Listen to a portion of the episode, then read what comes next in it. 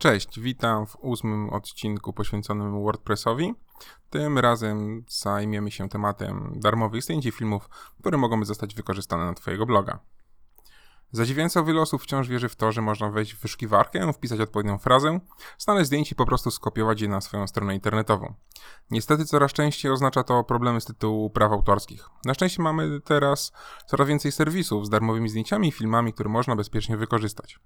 Kopiowanie i umieszczanie na swojej stronie cudzych zdjęć, nawet z podpisaniem autora, bardzo często oznacza naruszenie praw autorskich. Ja prawnikiem nie jestem, ale temat był poruszany w sieci już wystarczająco wiele razy. Zainteresowanych dokładnymi paragrafami odsyłam do artykułu Wojciecha Wawrzaka, prawnika, który specjalizuje się w branży kreatywnej.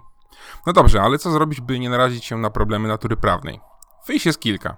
Możemy sami przygotować zdjęcia na swojego bloga, możemy skorzystać z programów graficznych online, takimi jak jest na przykład Canva i wreszcie możemy skorzystać z tego, że są na świecie dobrzy ludzie, którzy nie chcą pieniędzy za swoją twórczość.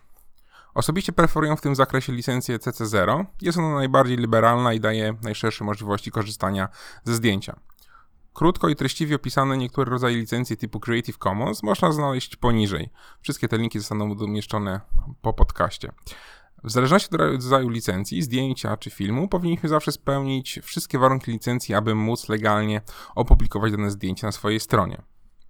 Źródłem takich zdjęć darmowych są serwisy typu Pexels, Unsplash, Pixabay, Little Visuals czy na przykład Stock Snap. Darmowe filmy możemy znaleźć w serwisach Mazwai, Cover czy również Pixabay.